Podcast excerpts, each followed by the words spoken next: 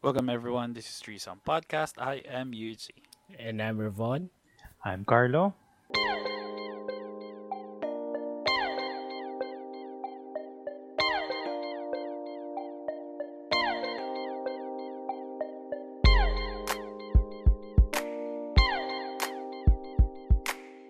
Yes, welcome, welcome again dito sa ating uh, Business and Hobbies episode. Uh, super excited kami na makapag-share ulit sa inyo ng, ng stories, experience, and learnings. And isa na namang fellow Filipino ang uh, guest natin para makapagbigay kaalamanan sa atin. Ayan. And then, syempre, supporters, maraming maraming salamat po. At uh, andito pa rin kami sa Facebook, YouTube, and syempre Spotify. Oh, malapit na tayo mag one year. Mm. Kailan ba tayo nag-start? Next Anong month. month ba natin? Anong month ba yun? May. April. May? April na eh. April. Oh, April. April tayo oh, nag-start. Mag-anniversary oh. na tayo. Oo. Oh. Pero dahil sabihin na natin, di ba? Kasi malapit na tayong mag-anniversary. Meron tayong ano, alin? Pang isang taong kape. Oo, diba? Meron tayong ano. Speaking merong... ng mga supporter. Marami tayong meron... mga ano eh. Ah, sige ko. Ex- explain muna natin kasi meron tayong hmm. Buy Me a Coffee. Yes, Buy link, Me a Coffee. Link po yan. Yan. Mm-hmm. Link po namin yan. So dyan, meron kaming target goal for the year. This year, twenty twenty-one. Mm-hmm. Tapos click nyo lang yung link niyan. Nandyan lang yan sa description. And then, pwede ko yung mag-donate para may pabili kami ng kape. Kasi palagi na kaming, kulang kami na sa tulog. Kailangan pa namin magising. Kailangan pa lang kape. Kailangan pa eh. So, malaking, oh. uh, malaking tulong yan sa ano. Para mm. tumagal pa. More than one year, more than tuloy-tuloy pa. Yes. Mm. Ayan. And first experience natin sa Buy Me a Coffee. Siyempre, Sexy Body! Sexy Body! Para sa hindi nakakilala yes. po kay Sexy Body. Isa po yan sa mga naging guest namin a few weeks ago, si Mister Philipson Pagliarca. Mm-hmm. Yes. Ayan, from Canada po siya. So, nakausap po namin. Bali, yung, yung ma-share pa lang niya, maging medium yung, yung Threesome Podcast para ma-share yung story niya, yung experiences niya. Eh, boya, mahal boya. ano na yun eh, napakalaking bagay na yun, mm. saka opportunity to ano para gamitin yung yung page namin saka yung ano. Tapos uh-huh. isa pa, biglang nagulat na lang kami, nagkaroon siya ng ano. Nag- Nag-donate siya. siya. And yes. na-reach namin agad yung goal namin. Oo, kaya nagulat parang, kami. Uh, Paano reaction oh, nun, Carlo? Ha? Paano reaction? Sabi ko, so chine- chine- chine-check ko yung account, sabi ko, uy, may nag-donate. Ang laki. Di ka? Hindi nga. Ganun na sila ko, no? Hindi nga. Ito, ay maniwala. Hindi, pero sobrang thank you. Napaka, ano, mm-hmm. napaka-gracious maraming, ng, maraming ng donation. Maraming tulong yan magagawa sa page. And ibabalik natin yan lahat sa, ano, sa content, sa sa magandang, ano, magandang palaman ng mga shows namin para sa inyo. Para mas lalo pa kaming dilat sa katotohanan at makapagbigay mm. ng kaalaman na sa inyo. Buy us a coffee! Yan, maraming maraming salamat, Mister Philipson. Hindi. Ngayon, napupuno na namin ng mga kape. So, gising na gising na kami. Maraming maraming salamat. So, re- let's raise, let's toast for Mister Philipson Pagliarca. Thank you, thank yes, you, sir. Yes, maraming yes, maraming yes. salamat. Siyempre, marami rin tayong mga supporters din, yung mga palaging nanonood sa atin. Every, every mm-hmm. episode, palaging nanonood. Hindi lang naman po, kahit ano, yung time niya binibigay niyo rin po sa amin, eh, napakahalaga rin po yun para magtuloy-tuloy po kami. So, maraming marami pong salamat. Yes. So, ang episode And, natin ngayon, Revon, mm-hmm. is... moving on sa ating uh, guest. Yes, uh, huge. Ah, so, bali... yeah. Nagising kasi Pasahan lang kayo dalawa eh. Nagising kasi ako sa kape. Mm. So ba yun, maraming maraming salamat sa lahat ng supporters and kay Mister Philipson Pagliarca. Maraming maraming salamat. And yan, nandiyan lang po sa link yung description ng Buy Us a Coffee. So malaking tulong po sa amin. Maraming maraming salamat in advance po sa inyo lahat. So ang ating episode for today is Business and Hobbies. So kumakausap po tayo ng ating mga friends sa Pilipinas sa mga experiences po nila. Lalo na ngayong pandemic, yung mga transitions, kung ano sila before, yung mga journey nila, tsaka kung ano na sila ngayon. So, pag-uusapan po natin lahat yan. Yes. So, welcome our guest. Maraming maraming salamat po, Mister Justin Garcia. Welcome to the show. Welcome. Good evening, sir. Yo. Yes. Yo, good evening. Thank people. you, thank you. Good evening. Sa mga nanonood. Yes, yes. Maraming salamat uh, sa pag-accept. Good Friday oh. po sa para sa lahat. Oo nga pala. Mm-hmm. Good Friday po. Ayan.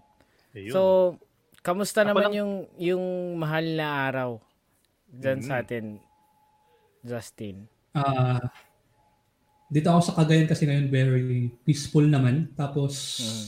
with the family lang, dito lang sa bahay. Walang lumalabas kasi medyo nag-spike na yung COVID cases dito eh sa yes. Cagayan. Cagayan, Cagayan yung ba sa Mindanao o yung Cagayan mm-hmm. sa may Luzon?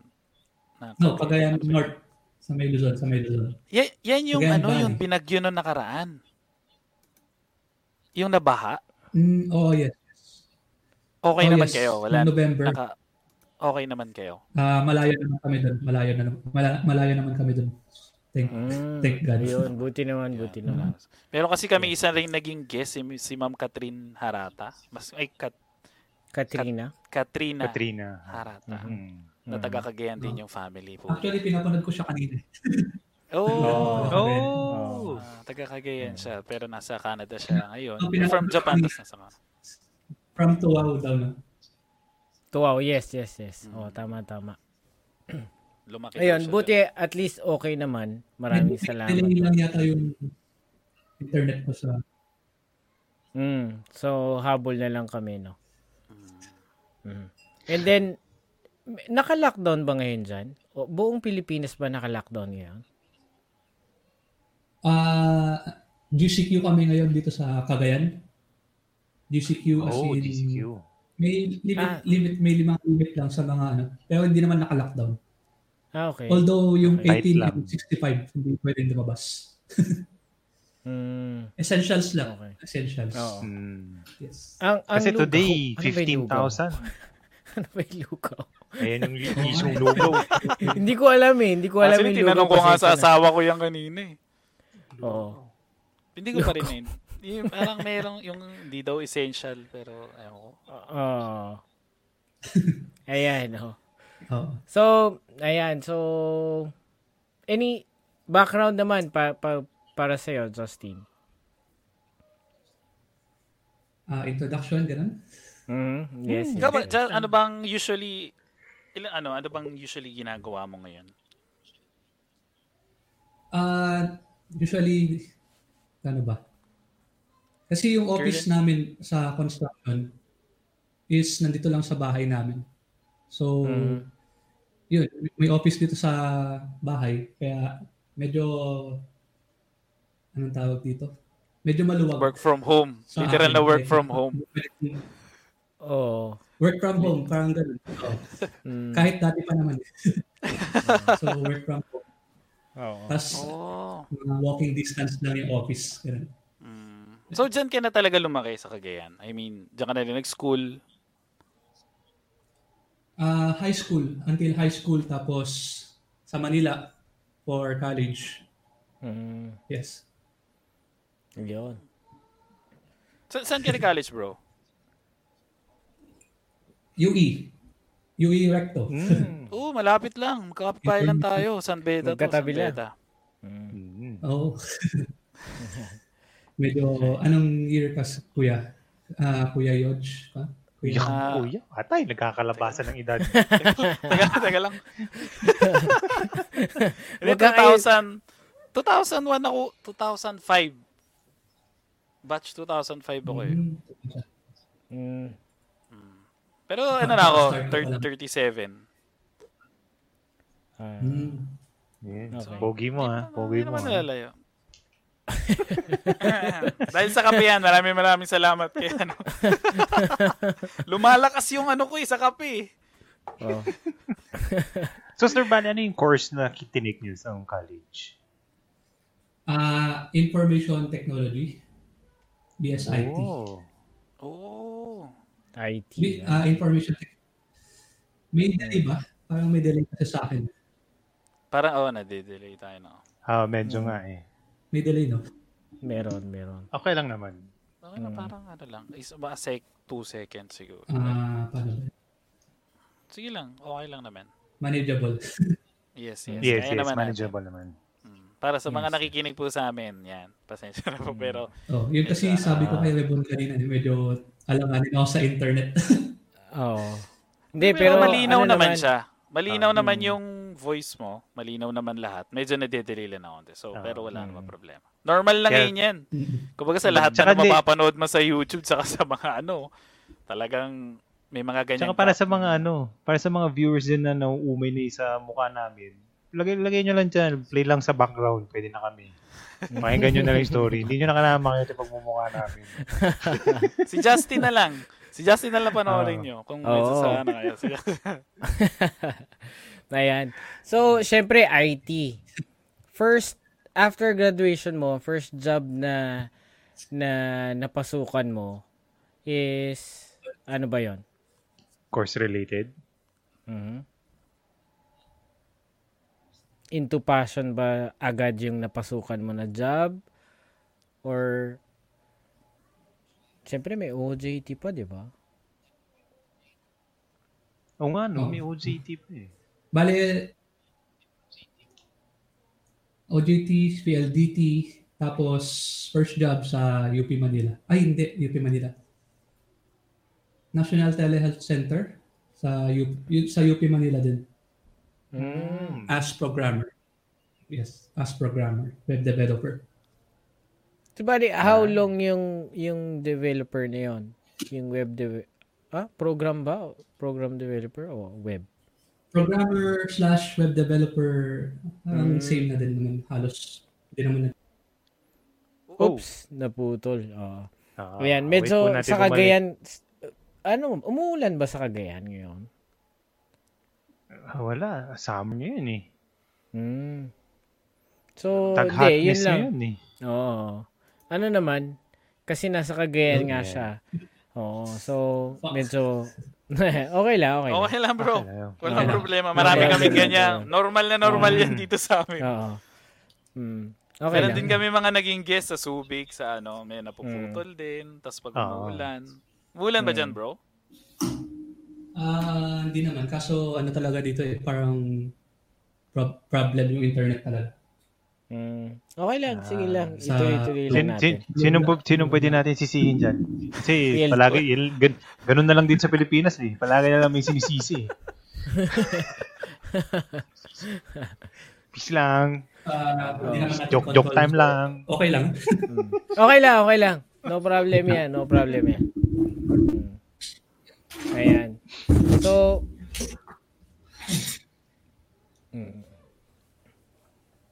relax lang, relax lang. Okay lang yan. At least maano tayo. Mm. Ayan. Okay. Let's go. Baka, baka pinagpapawisan ka na dyan, ha? Wala na. Medyo, medyo eh. Kasi nakakahiya pa gano'n, di ba? Nakakahiya.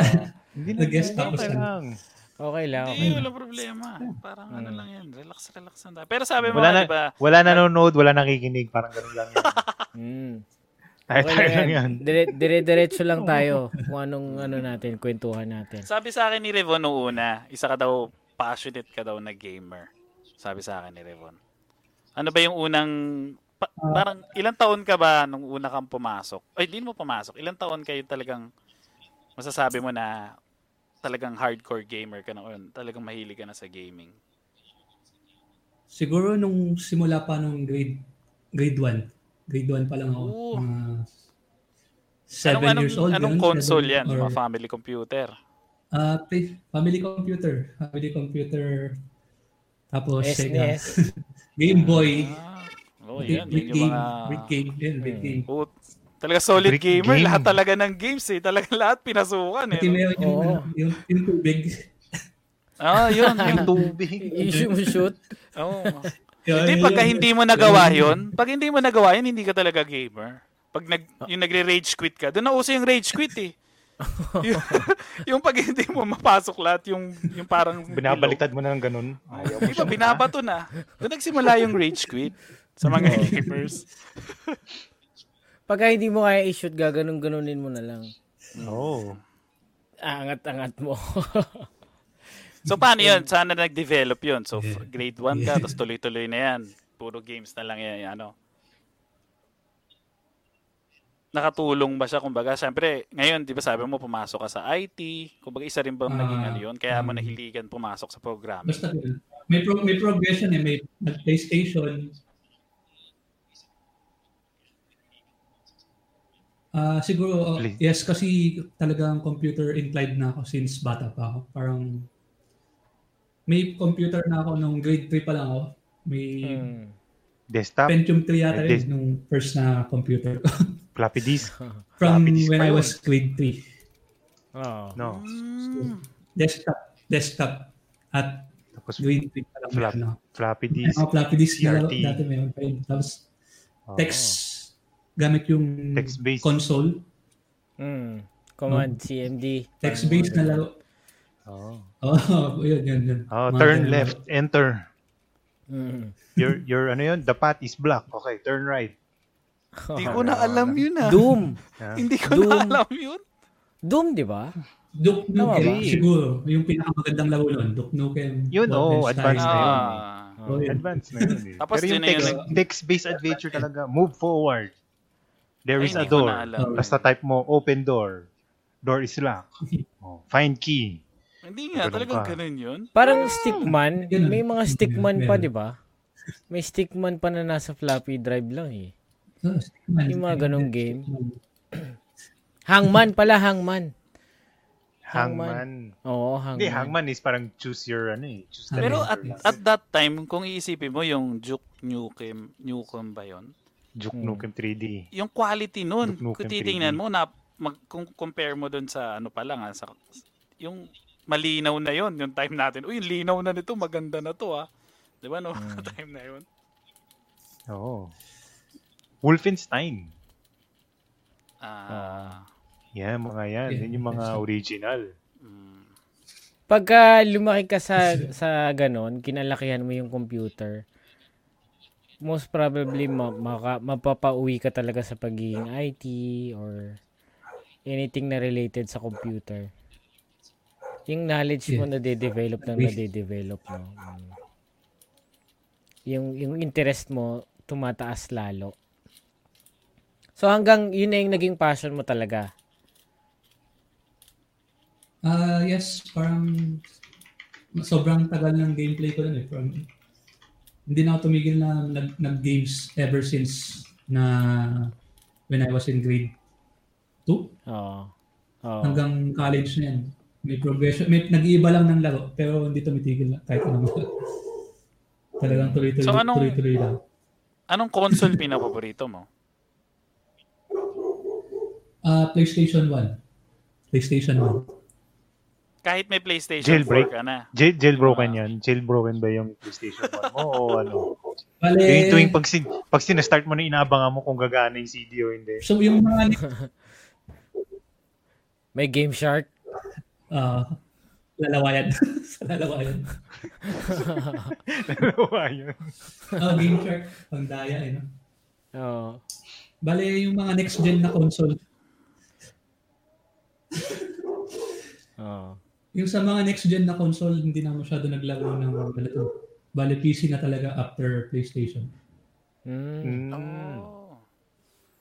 Windows talaga, hindi hindi ka nag-Mac, hindi ka nag... Bagay, games, Windows talaga, di ba? Okay lang. Wala namang... Oo. Professional talaga ang Mac nun eh. Pag sabi mong Mac, pang-opisina lang yun. Oh. Word spread, word spread lang si Mac nun. Hmm. So, Windows Sino talaga. Sino nagturo eh. sa'yo? Windows mag-P C? Talaga eh. Pa- parang... Natry ko lang uh, Ubuntu.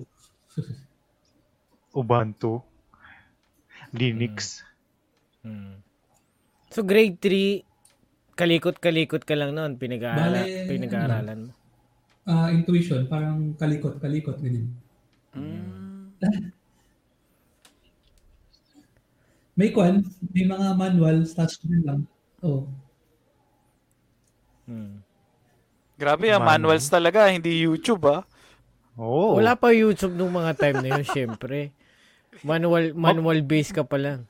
Wala maganda pa nga pagkasabi. Wala pang YouTube dati. Kalante pa yung pagkasabi niya ng manuals. Dati oh. pag binili mo yung Windows, libro, babasahin mo. Makakapal na libro, di ba? Libro yun. Hindi mo oh. pwedeng hindi basahin yun kasi hindi mo wala paano papatakbuhin. Oo. Oh. Hindi makakapal, di ba? Oo. Pocket book. Pocket book oh, tawag doon. Makakapal na libro talaga yun. Oo. Totoo, totoo. Eh, ang mouse mo nun, yung malaki, yung may ball. Eh, hindi. Trackball, no? Yung ganon? Oo, yung trackball na malaki. Ayan. Oo naman. Oo, yung may, ano pa yun, may bilog. Oo. Oh. Sobrang classic. Hmm. Ayan. So, from Pero, classic, from classic to modern, ano ngayon yung, ano mo, siyempre, mahabang transition yan. Ano yan eh? Dekada yan eh. Diba? So, hmm. so, so modern games ngayon, ano yung mga ano mo? Ano yung mga, ano yung passionate mong games? Bale, ngayong, ano ngayon, mga R P G games, Witcher three, ganun. Shooter games, Ooh. Valorant, Dota two, Apex Legends, ganun. Pero kasi, ano, parang nililimit ko yung paglalaro ng games ko ngayon. Kasi parang, oh, kasi nasasayangan ako sa oras. Na hmm. parang nagigilty adulting ba yung tawag dyan? Adulting? Medyo, medyo. Kaya siguro, kaya, kaya nag-start yung YouTube ko dahil naisip ko ganun, imbes na naglalaro lang ako. Parang hmm. i-record ko yung gameplay ko ganun. At the same time, oh. may nagagawa ko na nandun sa space na mina minanonood naman kahit pa paano. mm, tama tama. So ano yung ano yung channel mo ngayon? Ano yung pinaka ginagawa mo ngayon sa YouTube channel mo? Bale, yung YouTube ko is inspired siya ni Tech Yes City, kung nan- nanonood kayo ng Tech Yes City. Tech Yes, Tech Yes City. Tech Yes. Actually kasi pinsan ko si Kuya Christian, yung Xchan C. Hmm. Parang pinakamada, malaking YouTuber siya sa Pilipinas, so na-inspire lang ako sa kanya. Hmm. Same location wow. din kayo, nandiyan din siya? Tech Yes City, tapos si Xchan C. Hmm. Bale, ano siya, nagba-buy and sell siya ng mga computer, mga ganun. Hmm. Tapos, pinakuan niya yung aspect na hindi mo, hindi mo kailangan ng bagong computer. Yes. Si Kuya Christian. Oh. Si Christian. Etong si Tech Yes City, foreigner siya. Yes, Australia. Australia. Taga, taga Australia. Pero nag-start siya, nag-start siya na maggawa ng video sa Japan, nung nasa Japan pa lang siya. mm. Oh, nag-Japan siya. Oh, yes, yes. Ayan. So, meron tayong mga connection problems pa, eh, no? So, bali, ano, na yung feed namin kay Justin, medyo nadidelay kasi, kaya nalilate yung sagot niya. Pero yung yung feed ni Justin sa amin, okay naman, walang problema. Yes. So, nag- naghihintay lang kami nung, nung reply niya. So, yan. Pero okay naman. Ano okay naman yung takbo natin, di ba? Mm. Hmm. Hmm. So baka baka ko kayo panoodin sa F B, baka mas mabilis. Hmm. Hmm. Parang mas delay tayo doon. May may delay na ten or fifteen seconds. Oh, baka iba na yung question na ano. Hmm. Oo. Hmm. May delay. Mas malayo yung delay natin sa. Oo.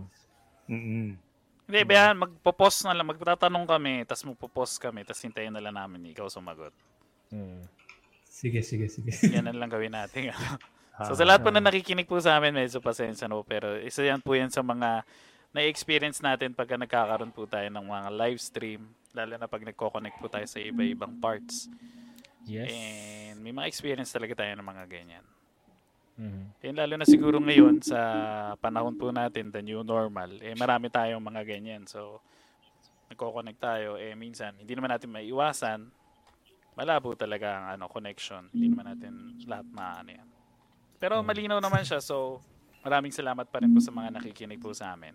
Yes, yes. If you may questions po kayo about sa gaming, sa programming, anything yes. po. Kung single Hindi, pa si Mister pa lang tayo. Justin. Meron pa tayong, ano, meron pa tayong tatahaking hmm. mga pinagdaanan niya. So, mabagal po. So, gagapang po tayo. Marami tayong Oo. gagapang. may may stocks pa, di ba? Ano, yun, hindi ko alam yung stocks eh. Yun gusto kong matutunan. Ah. Hmm. Ako. Ayun. Ayan, so from gaming sa pagiging uh, I T mo after graduation, ilang years bago ka nag nag-switch ng job? Bale, kwan. Three years siguro ako nag-work dun sa U P Manila. Tapos, may naipon akong konti. Tapos, may friend ako na naisipan namin mag-put up ng parang small na food business. Oh. So, nung nag-quit ako, nag-quit ako sa job ko agad. Bale, yun yung mali ko. Nag-quit agad ako sa job ko. Tapos, oh. nag-con kami, food business. Pero, hindi siya nag hindi siya nag-click na lugi. na lugi. Oh. Parang so, na, tapos, natauhan ako doon. Parang na. yun yung, yun yung nag-open sa akin na Parang nata- natauhan ako, nag-quit ako sa job. Parang ganun. Parang may... pinapatama. Wala naman siya pinapatamaan eh. Hindi, parang tinamaan ako dun eh. Pero based, based from that experience, bro, if you, kung babalikan mo yon, yung opportunity mo na yon, hindi ka ba mag-quit dun sa work mo, tas itutuloy mo, at the same time, saka mo gagawin, itutuloy yung yung in-start mo na food business na yon? Siguro mas maganda pa din talaga na may steady na income source kesa yung nagsusugal. Parang nagsugal lang na ano, mag-start na ganun. So, parang walang backup plan na kung mag-fail yung business, di ba? Hmm. Kaya, yun. Mas maganda pa din that... na hindi ako nag-quit dun sa work. Hmm. Pero at that time kasi, di ba, may sinasabi sila na pagka meron kang gut feeling na gagawin ko to, pero at the same time, hindi mo pwede gawin na ano lang yung, may sinasabi na hindi lang yung kalahampa. In Japanese kasi parang hampa, yung kalahati lang, yung hindi mo bibigay one hundred percent mo. Hmm, totoo, diba? Totoo. Kasi pag hindi mo naman inalat yung full effort mo dun sa isang bagay, katulad yung business na sinasabi mo, hindi mo makikita yung full potential nun kasi hindi mo binigay yung full effort mo. Hmm. At that time pa naisip mo na parang so, sige, po-focus ako dito kasi gusto ko siya mag-succeed. Kaso nga lang, hindi nga lang siya nag-succeed, which is uh, meron siguro ano ah, parang may mga ganun sigurong issues, pero at, para at the same time, marirealize mo, wala kang regrets na yun ang naging, ano, naging result. Oo. Tsaka yung, yung pagkalugi hmm. niya, anong, anong year ba yun? Baka pan- pandemic uh, time na yan? Hindi, ano talaga eh. Bale, wala talagang... Parang took the plunge lang na zero knowledge talaga. Balang, alam, mm. Parang gagawin lang namin ganun. Tapos on the go ginawa. Walang plan. Mm. Bale, ano lang. Dalawa kasi kami nun. Tap, ah, tatlo actually. Tapos nag-uusap-usap. Bulat talaga, no? Oh, parang na. ano lang. Bahala na. Which is not a good idea. So, yun. Not a good idea. Well, lesson learned. No. Sabi nga nila, di ba? Charge to experience nga daw. Mm. Pero ganoon naman daw talaga yung negosyo, di ba? Yung, yung mga nagninegosyo, parang kailangan mong subukan yon. Tapos, move on ka lang pagka oh. hindi sumablay, di ba? Well, sa business, sa, katulad ng dito sa business and hobbies topics natin, meron dun hmm. ka makikita na sinasabi nilang high risk, high reward. Meron dyan, low risk, low reward. So kung pareho rin yan sa stocks, may ganyan rin eh. Hmm. So katulad yan, kung mag-high risk, high reward ka, you'll take a plunge na not knowing kung ipapasuka hmm. mo, pero lahat ng focus mo, lahat ng attention mo, bubuhos mo doon. Pag, pag pumatok yun, kikita ka. Hmm. Pag diba? Hindi.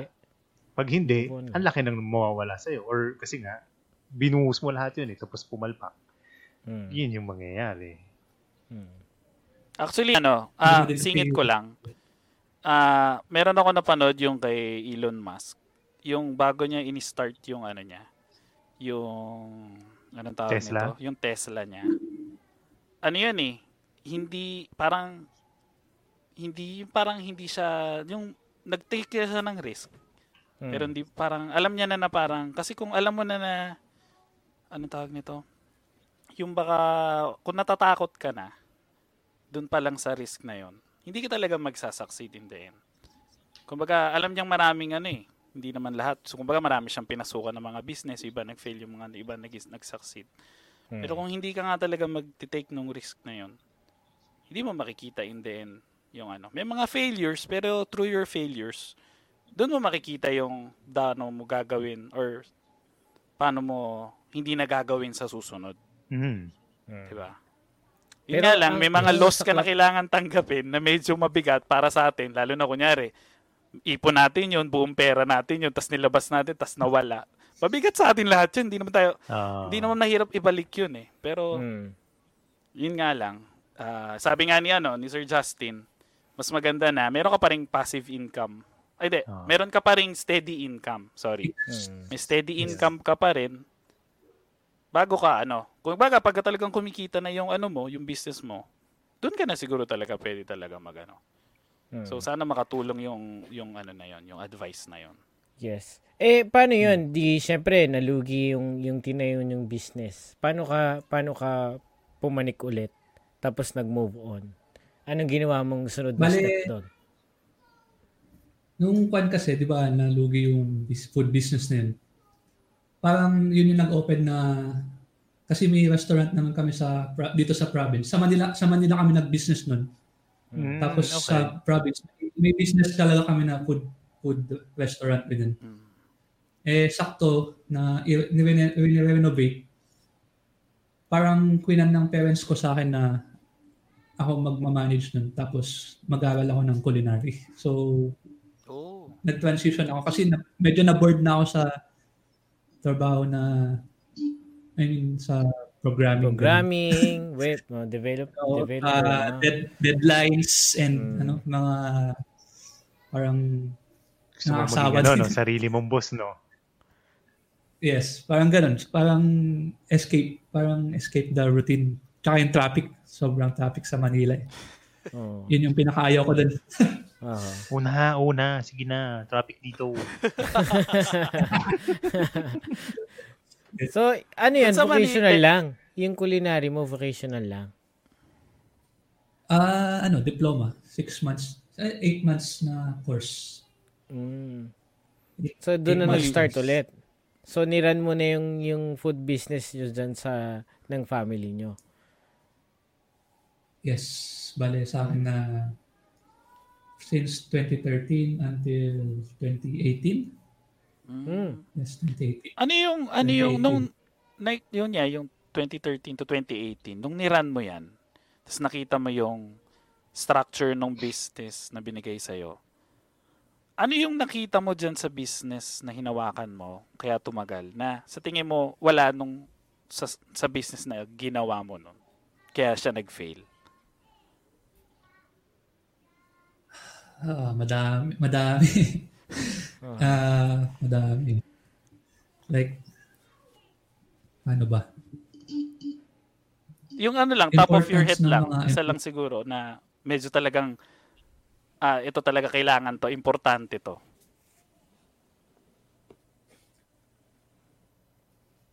Ah, uh, ano? Employees. Yung mga, kasi established na yung restaurant talaga namin dati na meron na yung mga dati, matagal na yung mga employees mm. na. Mm. Eh, yung sa sa amin, bale kami yung mga nagtataon, tas parang on the go lang na walang plan. While sa existing na business na, parang may system na talaga na kumagana. So, malaking kaibahan na ano, parang mas organized yung Uh, yung flow na, kumpara yung flow, sa uh, yung oh yung yung in-start in, kaysa doon sa in-start namin na wala talaga eh parang sabog-sabog lang kung ano na lang yun oh, it's in ganun talaga uh, pwede ko bang so kailan so, so actually, kailan nyo na-decide na ano, to pull the plug na? At what point nung, nung establishment na parang, okay, we're not getting anywhere with this na na-try nyo na ba lahat ng pwede nyong i-adjust and then parang umabot sa point na ganun, parang kailan nyo na-realize yun? Y- yung first month nun kasi may, may kita naman siya eh. Kaso hmm. paghahatian namin tatlo, tatlo kami maghahati. So yung income nung business na yun is good for one person only lang sana. Mm, so oh. kami, yung dalawang kasama namin, nag-decide kami na i-entrust na lang sa may iwan na magmamanage nun. Tapos kami, babalik kami sa sa job namin. Mm, so parang iniwan okay, so kasama. Hindi kayo yung hindi hindi lang kayo yung owner, kayo rin ang labor. So medyo mabigat nga na kung kukurot kayo doon as sa with salary. Pinagatian wow. namin talaga yung ano, parang no, sobrang late na, na yun. Mm. Hindi na ano, hindi niyo na account yung ganung klaseng ano, distribution of ano. Bale, yung expectation namin is sobrang taas versus sa reality na ganito. Na bilib na bilib kayo sa sarili niyo, no? Tatanong ko nga sana, ano ba yung Ano yung moment na yun yun na pag-usapan nyo sana yun? Pero masyado na tayo nagduduel kasi. Baka uh-huh. kasi, ay, ano. Alam, pero siguro last ano na lang is parang yun nga na hopefully sa naririnig nyo po sa conversation po natin sa mga hmm. gusto po mag-start ng mga business, gusto magsimula, lalo na ngayong pandemic, di ba may mga ganyang issues. Uh, be prepared siguro. And sabi nga niya, yung kailangan meron kayong background or mag-study kayo. Ano yung mga basic na, ano yun, kunyari sa business, saan ano yung tatayo yung business, saan kayo magtatayo, ano yung target nyo. Diba? Tapos, uh, lahat, lahat expenses, total ano. So, kailangan tingnan lahat. Kung mm-hmm. ano, diba? Yun, yun yung mga ano. Meron naman kasi talaga na parang, sige, kaya natin to, bahala na. Bahala na si Batman. Yun yung sinasabi lang. Mm. Kaya palaging bugbog na si Batman eh. Bahala puro si fighting Batman. Power lang. Puro fighting power lang. Oh. Oh. Di pero merong, merong personality ng tao na nagkiklik sa ganung way. Meron din the other side. So, uh. hindi, hindi mo pa rin ma- masabi kung aling part yung mag, saan yung magkiklik, magkiklik eh. Mm. Uh. So, ang kailangan mo talagang ano is gawin yon para malaman mo yung result. So, oh. ang ang sagot is hindi hindi mo talaga alam kung magiging successful o hindi. So, tsaka malay mo, through that failure, doon mo ma-realize na ano yung dapat for you. Hindi mo isipin niya na failure, eh, wala ka na. Yung failure ah. na yan, isang step yan para ma-reach mo yung susunod mong step. Hmm. Ah. Kasi hindi ka magsasucceed kung hindi mo ma-realize yan. Alam mo, baka kasi iniisip nyo, nagsasabi kami na ganyan, tapos hindi namin naman pinagdaanan yan. Ah. Ayokong mag, maging ganun yung baka marinig dyan sa amin. Actually, so, tam- tama yung sinabi mo yun, Jay. May hirap kasi yung may success rate ka, tapos hindi mo alam kung ano yung ginagawa mong tama. Tapos pag inulit mo yun, yung pala, may mga mali ka pa rin gagawin. Yung susunod, kasi baka nakachamba ka lang sa first. Di ba? Hmm. Sa first business mo, nakachamba ka. Kasi maganda yung success rate mo eh. Pero dahil kalat-kalat ka nun, tapos yung next business na nayo mo or yung next expansion mo, bilang na bumabaksak, tapos hindi mo alam bakit. Kasi hindi mo na-factor out kung yung mga maling mong ginagawa. Yun yung mahirap na bagay. Diba? Andun din yung paano kung mag-isa ka lang. Wala kang, wala kang tao para mag-focus dun sa, sa part na yun. Oo. So, katulad nyo sa inyo, sir, tatlo yun. Kayo nun, di ba? Hmm. Sino yung, paano nyo, pinag, paano nyo pinag-usapan yung mga decisions niyan? Majority to dapat two two against one ba or dapat kayong tatlo mismo nag-ano? Majority. Majority, no? Min- minsan ganun talaga. Nag-aaway pa kami dati na talagang medyo nagkasagutan na ganun kasi ah. yung parang may unfair division of work ganyan na mm. feel mo na unfair ng isa. So mahirap din talaga pag ano eh kaibigan mo yung partner mo. Mahirap ilabay, ihiwalay yung ano, you know, friendship and business eh. Mm. Oh, yung professionalism nun. Pero pwedeng from the start pa lang, pag usapang negosyo, eh medyo ano yung friendship, parang focus tayo dun sa business. Pero mahirap talaga na oh. magkakaroon ng ano yan eh, emotional aspect ah. niyan. Maano eh, as a friend, kahit sabihin mo hmm. professional tayong tatlo, yung hmm. emotions natin, minsan lalagpas pa din. So, hindi naman tayo okay. pare-pares lahat na okay tayo lahat at that time. So, may mga moments siguro. Mm. Pero kagagaya nga, may question from ano, Ann Budij. Yes, yes. Kay mm. Anna Budij. How did you cope with the changes or transition, especially when the fields are not quite related to each other? Hmm. I think, paano, sana ako sasagutin. Hmm.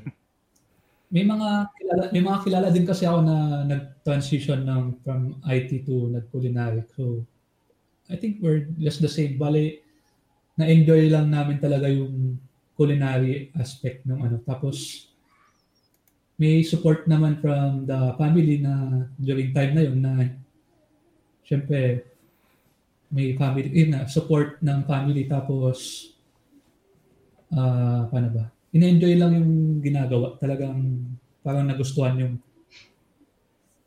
part na yun, na transition, na eh, layo ng, mala, di ba mala, sabi niyo nga malayo yung transition from tech to food. Mm. Oh, eh, oh, okay.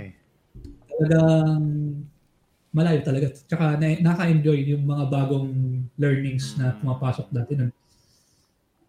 And may bagong challenges, no?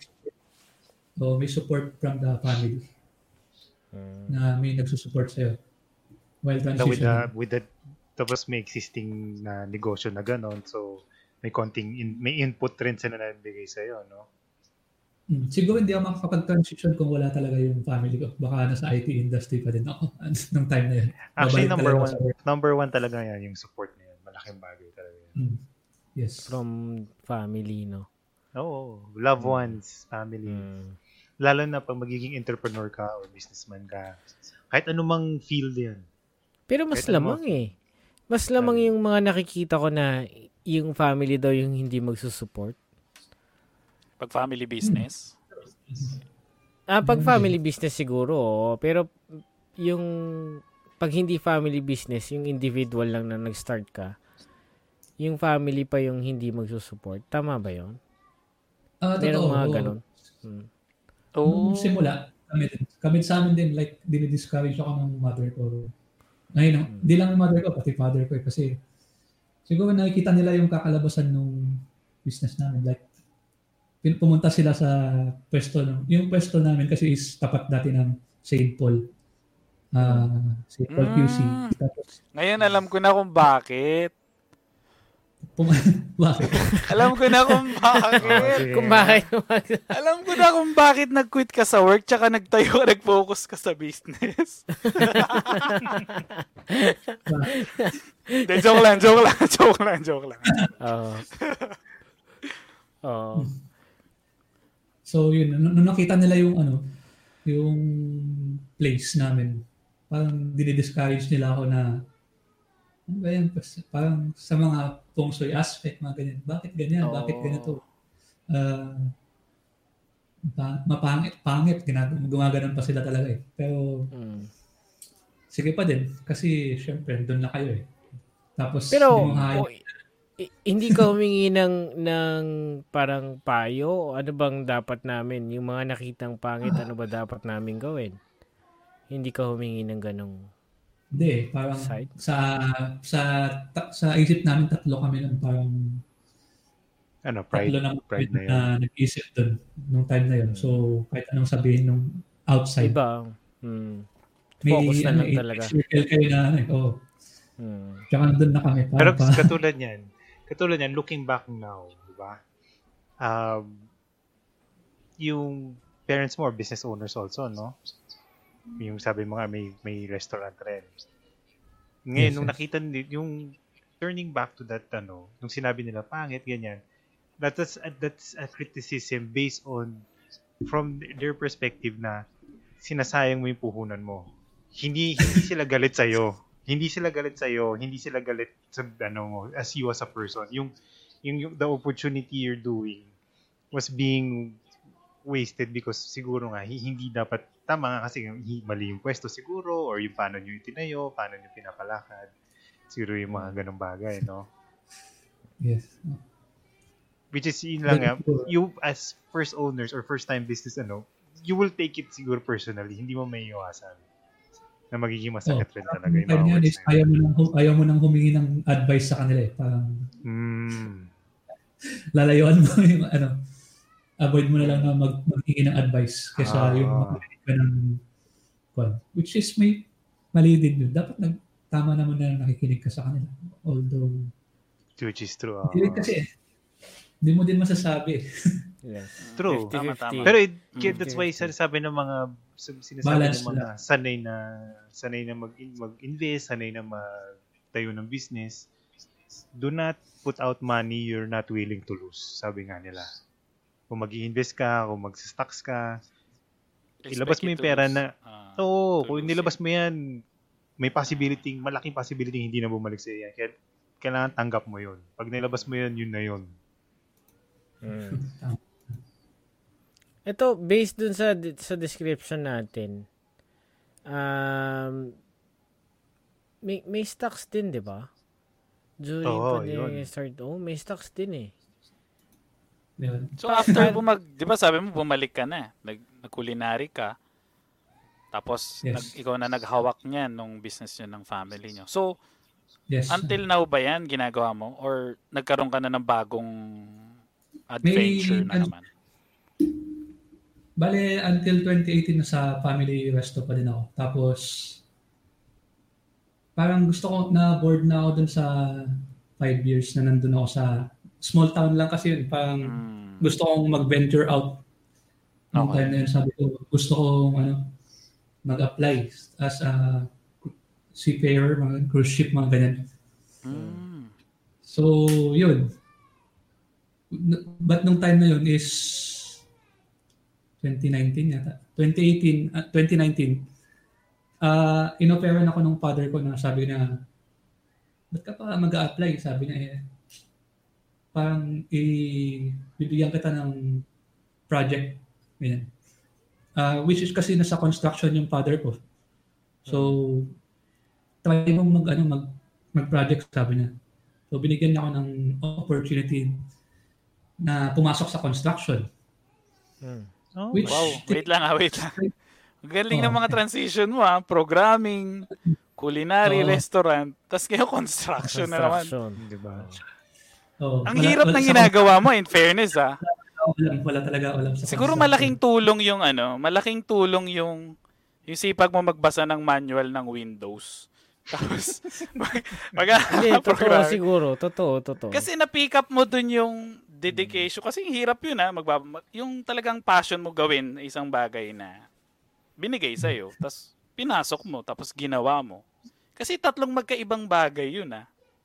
Yung iba parang yung switch mo pa lang sa culinary mahirap na eh. Mm. Diba? So bagang ano na naman. So ano nangyari nung tinake mo yung project na yan? Bale, ano? Ma- masaya na naman. Parang bago na naman na experience for me. Tapos iba kasi, kasi from the resto, nasa loob ka lang ng kitchen most of the time, like, nagluluto. But, though hindi naman ako naman siya na nagluluto dati, nasa managing side na lang ako, tapos overseeing, ganyan.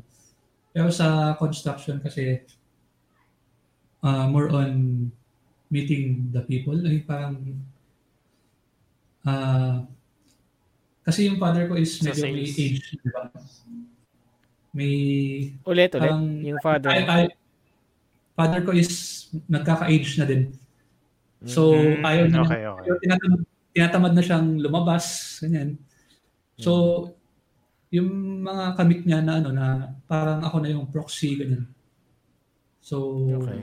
I'm meeting new people, mga mga engineer, okay. mga ganyan, mga mm. officials. At, at that point, ano yun? Paano yung decision making nun? Yung sandaan mo pa rin? Kung may binato sa iyo yung kliyente na has to be decided, i-run through mo pa yung sadaan mo or you can make that decision na? Huh? Yung binigay niya sa akin na project is ako talaga yung nag-decide doon nung time na. Okay. Like, parang nice. Yun yung learn. Oh, bin- parang madali lang naman yung trabaho kung tutusin talaga eh. Parang kailangan mo lang na nandun ka talaga tapos nakikita mo yung mga anong wala. Overseeing hmm. lang talaga na, na ng tao na ginagawa nila yung trabaho nila. Parang super, supervisory mm. job. Parang ganun. Okay. Dito yan sa Manila? O dyan yun sa province? Sa province. Province. Cagayan. Okay, okay. Cagayan din. Nice. So, up to present yan, di ba? Yung ginagawa yes, mo ngayon. Present. Yes. Uh, yes po. So, all throughout those years, Yung yung pinaka sa tingin ko ang pinaka tuloy-tuloy mo lang talagang ginagawa diyan is yung gaming na hindi na nawala. Nag-games actually, ka pa rin yan. Hobby na lang. Parang pa, past, nung time ng twenty seventeen siguro talagang nag-stop na ako mag-games tapos doon naman inaral ko yung stock market uh, mm. trading. Ayun. Diba? Nadadala ka ba sa hype? Ocean eh. Oh. Parang games din, yun, sabi nga nila, yun daw yung ano, uh, ultimate biggest game sa buhay. Mm. Siyempre, pera yun eh. Stock market. Pera yun. Oo, oh, pag nakita mong biglang nag-negative yung portfolio mo, hindi mo na, ano, pa kanina mong papaliwanag. Wala. Nakita mo, puro pulaw. Gagawin mo dun.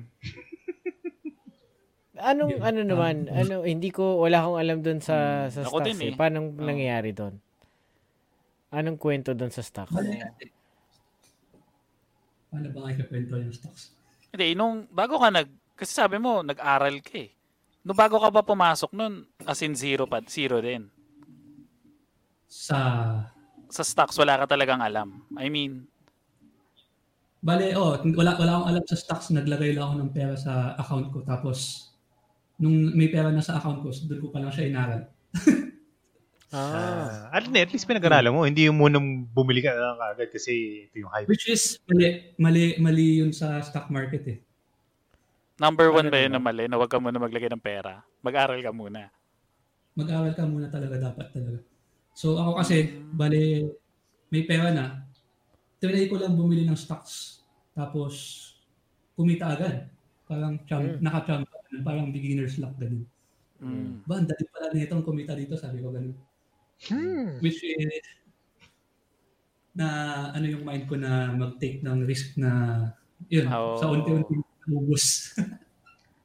Uh, Nabudol-budol ka. Nabudol daw sa stock market. oh. Meron ba? Ako wala rin ako alam eh. Ano ba yan? Parang, ganun na ba talaga yon o talagang dahil hindi mo rin napag-aralan kaya ganun na nangyari? Ah uh, ano, dahil talaga hindi mo napag-aralan. Mm. So mag- maganda din yung sa akin kasi na ano ko na nakita ko na yung hands-on, parang hands-on learning imbes na yung iba kasi yung pag pera mo na yung talagang nandun na nasusunog. Tapos kung baga sa ano yun eh, magdadasal ka na sa lahat ng Diyos para lang hindi lang mawala eh. Lahat na ng Diyos, magdadasal mo, naku, luluhod ka na, gaganyan ka na, ganun-ganun ka na, wag lang umaksak. Parang okay lang ba itanong, na, nasa uh, na, unprofessional ba yung dating ng pag tinanong pa yung yung invested amount doon? Oh, okay lang ba? Wag, wag. Uh, anyway, wag, wag. Alam naman. Yan, moving on. Oh. Basta ano? Nasa six digits. six digits lang din. six digit mo. Okay. Oh. Hindi okay. Kailangan mo ng malaking, malaking ano to. Tapang well, yun. Tapang. Ano um, sige, bigyan ko yun ng basic intro sa stock market. Hmm. Um, yeah. Kasi bibili ka ng stocks. So, a company will say you can buy a certain stock, amount of stocks for amount of price. Let's say two pesos isang stock. Pero may limit yan. Ilang stocks kang kailangan mo muna bilhin. Or nasa sa'yo yun kung, kung magkano yung buying power mo. So pag nabili mo na yun, depende what, kung ano yung nag-end nung day na yun. Let's say, two pesos siya nag-open. Sige, gusto ko bumili. May tiwala ako sa kumpanya na to eh. Tataas pa yan in a couple of years or couple of ano. Pang long term yan. Ha? Mga long term yan. May mga day trading pa yan. Hmm. So invest so, ka. Invest ka. Oh, so invest ka. Down. Kasi kunwari, dalawa, two pesos. So, kung bibili ka ng one thousand stocks, magkano yun? Worth two pesos. So maglalabas oh. na ako ng calculator. Mm. Teka lang. one thousand stocks. So two thousand. two thousand pesos, di ba? Oh. So pag binili mo na yun so, mali yung kinalculate ko. So hindi na ako magsa-stocks. two thousand sabi mo, putya, mali yung kinumpit ko. So hindi pala oh, talaga ako na. dapat papasok. Oo. Oh. So two thousand pesos. Meron tayong katulong dito. Oh, meron tayong ano, thank you. Thank you, ayan. Christine. Christine Calison. Yes. Christine, they ano hmm. yan? Uh, trader yan, stock, stock accounting. Ano yan. Oh. No, stocks, sa stocks. Oh. Sa ano yan, under ng P N B. Oh. Uy, baka next time pwede tayo magkaroon ng tutorial. Baka naman, ayan. Para naman maano tayo. So go so, Carlo, ngayon, continue. So ngayon, so may two, may two, may two pesos ka na ano, one thousand stocks over two pesos. Yeah. Pag at the end of the day or end of the month or ano, biglang biglang ano 'yun, umakyat ng three pesos. Kumita ka na. 'Di ba? Pwede mo na ibenta 'yon. Nasa iyo kung hold mo. Oh, nasa iyo kung hold mo. Or yung kinita mo, pwede mong pambili pa ulit ng, ng ibang stock. Mm-hmm. Ah, pwede ka mag-switch ng ibang company. Oh, naman, so, hold mo problema. lang siya dyan, tapos lipat ka walang lang sa problema, iba. Oh. Mm. Walang problema yun. Okay. And then, kung, nag, kung nagbenta ka na, pwede ka naman bumili ng iba. Okay? Mm. Or, pwede may hold. Kung bumaba naman siya sa two pesos, nasa yun yung, nasa yun yung decision mo yun kung saan ka magbebenta. Ang tawag doon, stop loss. Cut loss. Kasi maglalagay ka ng limit. Pag sinabi mong de, one fifty, pag kunwari two pesos, bumili ka.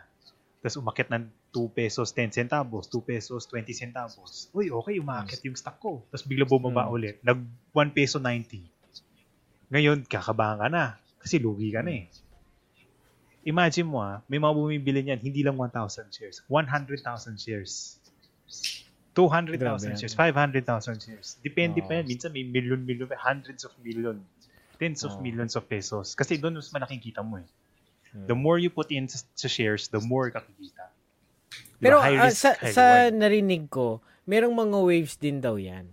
Merong, merong year na kumita ka, merong year na bumag, bumagsak. It depends pero on the company. In long term, magstay ka lang daw doon. May, may Di totoo time. Yun. Sa kumpanya yun. Din. Tiwala mo, binibili mo yung tiwala mo sa kumpanya. Ah, okay. Kasi kunwari, yung kumpanya... Ah, sorry, sige. Question. Bumili ako ng stock. Yung stock na binili na two thousand pesos, kanino mapupunta yun? Doon sa may-ari na company. Oo.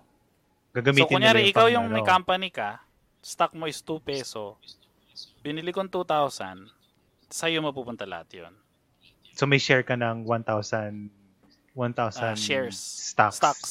Ah. Hmm. Sa parang nagpunto mo, ka. Tapos ngayon, yung two thousand, pwede nilang gamitin yun pang, ano, pang kapital. Pang kape. Um, pang kape nila yun. So, si... Hindi, pang kapital si... nila yun. Pang kapital nila yun para i-grow yung company nila. Uh, so, hmm. mag-grow siya na mag-grow. Hmm. So, yung stocks mo ngayon na one thousand stocks, o, stocks ba yun o shares? Magkaiba ba yun? Shares. Pares lang yun. Stocks, stocks. Uh, shares. So, until nagsasaksi ng isang company, tumataas ngayon ang value ng stock mo. Yes. Pagka hindi, nalugi, mazi-zero or magne-negative. Yes. Bababa ng bababa. Bababa. Yes. Mm-hmm. Yun yung yes. nasunog na sinasabi mo, Justin. Oo. Oh, yun yung term so, na nasunog. Sunog. So, ah. yung, di ba meron kasi sina long term tsaka day trading na sinasabi mo? Di ba? Ang, mm-hmm. uh, yes. magkaiba ba yun na, na kunyari sa company na, uh, hindi na ako mag-mention pero isang, ano uh, electric company na matagal na kasi long term yan so long term ano ba tawag long term deal long term ano anong tawag doon long investing term mo siyang siguro. investing uh, long term uh, long term oh, mo siya titingnan so ano yun naman yung day to day na sinasabi mo sa ganung company din ba yon so kasi sa sa sa Philippine stock market is up to fifty percent yung mga uh, pwedeng iangat na isang stock per day. So, minsan kasi, kagaya nung last last year lang after nung lockdown, medyo bumabala yung stocks. Tapos after mga naka-recover, medyo halos fifty percent yung mga ibang stock. Mm. Madaming, uma- madaming umaangat. So, yun na nga. Pwede kang, so kunya may one hundred thousand ka. na stocks at two pesos. Tapos for that time, sa araw lang na yun mismo, umangat ng fifty percent, di kumita ka ng fifty thousand. Parang ganun.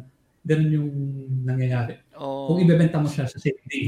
Ah. So pag uh, sabi natin yun, same day na yun, pumatak siya ng fifty, kumita ng fifty thousand. Ngayon, ibebenta ko ngayon yung shares or stocks ko. Uh, Sino yeah, ngayon? The same day. Oh, kanino ko binibenta ngayon yun? Sa ibang trader or sa ibang mga investor. Parang, kunyari, ah, bibili, level, kunyari uh, ikaw, bibenta ko sa'yo yung stocks ko. Tapos yun yung magiging, ano? Ah, ganito, linawin natin. Let's say, si Threesome Podcast, yan yung logo natin. Yun yung kumpanya, yun nasa gitna. Yun yung kumpanya. Uh, uh, Ngayon, sabihin niya, meron akong fifty thousand shares. Okay. Si Justin tsaka si Revon, sila ang brokers. Sila ang brokerage. Hati nila yan. twenty-five thousand shares kaya, no? Kay Justin, twenty-five thousand shares kaya, no? Sila bahala mag-handle ng mga bentahan at ano yan, buying and selling yan. Tayo naman bibili sa kanila. Okay. okay Pag tayo okay. bumili sa kanila, ganyan-ganyan. So let's say, bumili ako kay Revon. Revon, gusto ko ng twenty-five thousand shares from this ano, Threesome Podcast. O sige, meron pa kami twenty-five thousand. Benta ko na sa'yo. O, ay, kumita na ako. O, benta ko na ulit. Babalik ko sa kanya yung shares. Siya na bahala kung nilo niya ulit ibenta. Justin, oh. umpisa na natin. Paano ba itong magkakaroon ng stocks ng Threesome Podcast? Tagal-tagal lang. I P O, medyo I P O naging, na medyo naging interesado ako eh. Nung binenta mo ngayon kay Revon, ah. binenta mo sa kanya, binalik mo, di ba? Ah. Pwede ba niyang i-deny na hindi ko bilhin yun? Hindi pwede. Lisensya ng brokerage. Siyempre. Lisensya ng brokerage yun eh. No ba? Kasi kumita ka eh. So, wala. Ano yun? Ano talaga akong obliged akong magbiling ko sa iyo yun? Pag binenta mo. Kung gusto mong bilhin. Kung may buyer sa price na yun. Oo.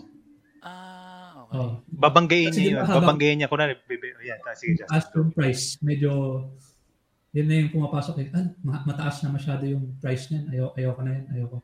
Pero meron yung iba pa din na, ah, tataas pa din yan. So, bibilin ko pa din kahit pa ganyan na kataas yan. Uh, Kung baga ikaw, bumili ka sa two pesos, tapos gusto mo nang ibenta at three pesos, si Rebon, ah, three pesos na, baka maging five pesos pa to. Bibilihin ko yung, ano, so ikaw, gusto mo nang ibenta at three pesos. Hmm. Si Rebon naman yan, ang maghahawak ng three pesos, na iniisip niyang aangat sa five pesos. Oh, okay, okay, okay. So, ipapasa lang niya yung share. Okay, okay. Kasi, ang mindset niya is tataas yun. So, hindi niya iniisip oh. na, ay, ang mahal niyan, hindi ko yan bibilin. Uh-huh. Ang mindset niya is, muma- pwede, nagmahal yan, baka magmahal pa. Mahal. Uh, Kasi, as as a holder of the share, ikaw magsasabi kung magkano mo ibibenta. Let's say, nakita mo umaangat ngayon, naglalaban na ng angat. Gusto ko ibenta ng two pesos seventy-five cents yan. Eh, walang kumakagat. Buhay na natin two pesos fifty kasi ayoko naman garapal. No? two pesos fifty. Eh, may kumagat. Mm. Sabihin ng broker, ah, sir, may bibili niyan two pesos fifty. O, benta na natin. Ganun na yun. Mm. So, ang broker, ginagawa nila, binabangga lang nila yung presyo mo na gusto may benta or yung presyo mong gusto bilhin to somebody that they have that accumulated stocks also. Mm. Yeah, kasi ako, nakikita ko lang naman, napapanood ko lang yan sa T V. Hindi ko alam kung ganun ba talaga yung transactions or yung flow ng paano yung bentahan eh. Kasi di ba meron yun pagka tatawagan mo, okay, I will sell this stock. Oral agreement na lang ba yun na ganun? Wala nang pirma-pirma, wala nang ano. Kunyari, within three days, ko. within three working days kailangan mong bayaran. Hindi, I mean, may account ka, may account ka sa ano na yun, sa brokerage na yun. Yung phone brokerage, ha? Iba, iba-iba pa yung digital ano online. Na, may mga platform na ngayon online hmm. trading ganyan. Oh. Hindi mo na kailangan magdaan sa phone-phone, ganyan. Shout out, COL Financial. Uh, COL Financial. COL Financial. Stocks. Oh. Timson.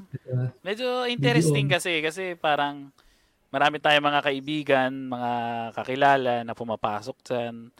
So, interesting yan. Medyo interesting, kaso kailangan matapang ka din. Kasi kung, syempre, sabi nga kanina, kung yung pera mo, eh, yun lang yun.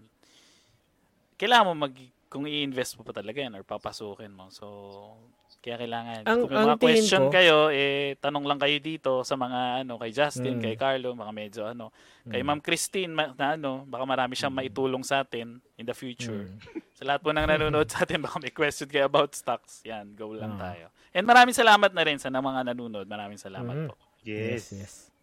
Eh, ang tingin ko doon, ano, yung, yung, yung budget mo, kung medyo limited lang, so hindi ka pwedeng umabot doon sa mga companies na malalaki na. Kasi oh, matataas oh. na yung mga mga slots nun, di ba? Milyones oh. siguro yun. Di sabihin mo, Globe, one thousand pesos nagpas isang share. Meron pa ba yun? Wala na siguro. Di ba? Ulit, ulit. Palit naman yun ba? Ano? Kasi di ba, depende na sa gaano kalaki yung company. Parang, kunyari, sa Globe, medyo hindi na umaangat yun ng more than, pag umangat yun ng five percent above, medyo malaki na yun eh. Oh. Kasi malaki na siya. Unlike sa mga ibang company na yung mga penny stocks lang sinasabi nila. Mm. Yun yung mga nilalaro ng mga ano, mga jockey, mga mm. no, mga bilyonaryo. Huwag ganun, huwag ganun. Walang blasting ng mga ganyan dito. Mga hassle. Ikaw ba, Justin, uh, pwede ka bang, kung ano lang, nasa ilang, as ano, ilang taon, kaya na ba nag, nasa, ano, nasa stock sa ano? Bale, since twenty seventeen. So, four, twenty seventeen. Four years na. Through... Ilang beses ka na napaso? Siguro, ano, for the first two years, eh, medyo, hindi, the mga first two years, siguro, nasusunog na sunog ako. Diba? As in, down na down.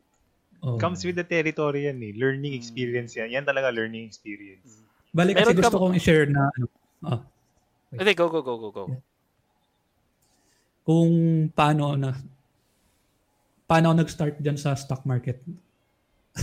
Bale, naka it comes it came with the vice, bad vice. Mm. Like mm. nanalo ako ng jackpot sa isang sugal, sa sugal.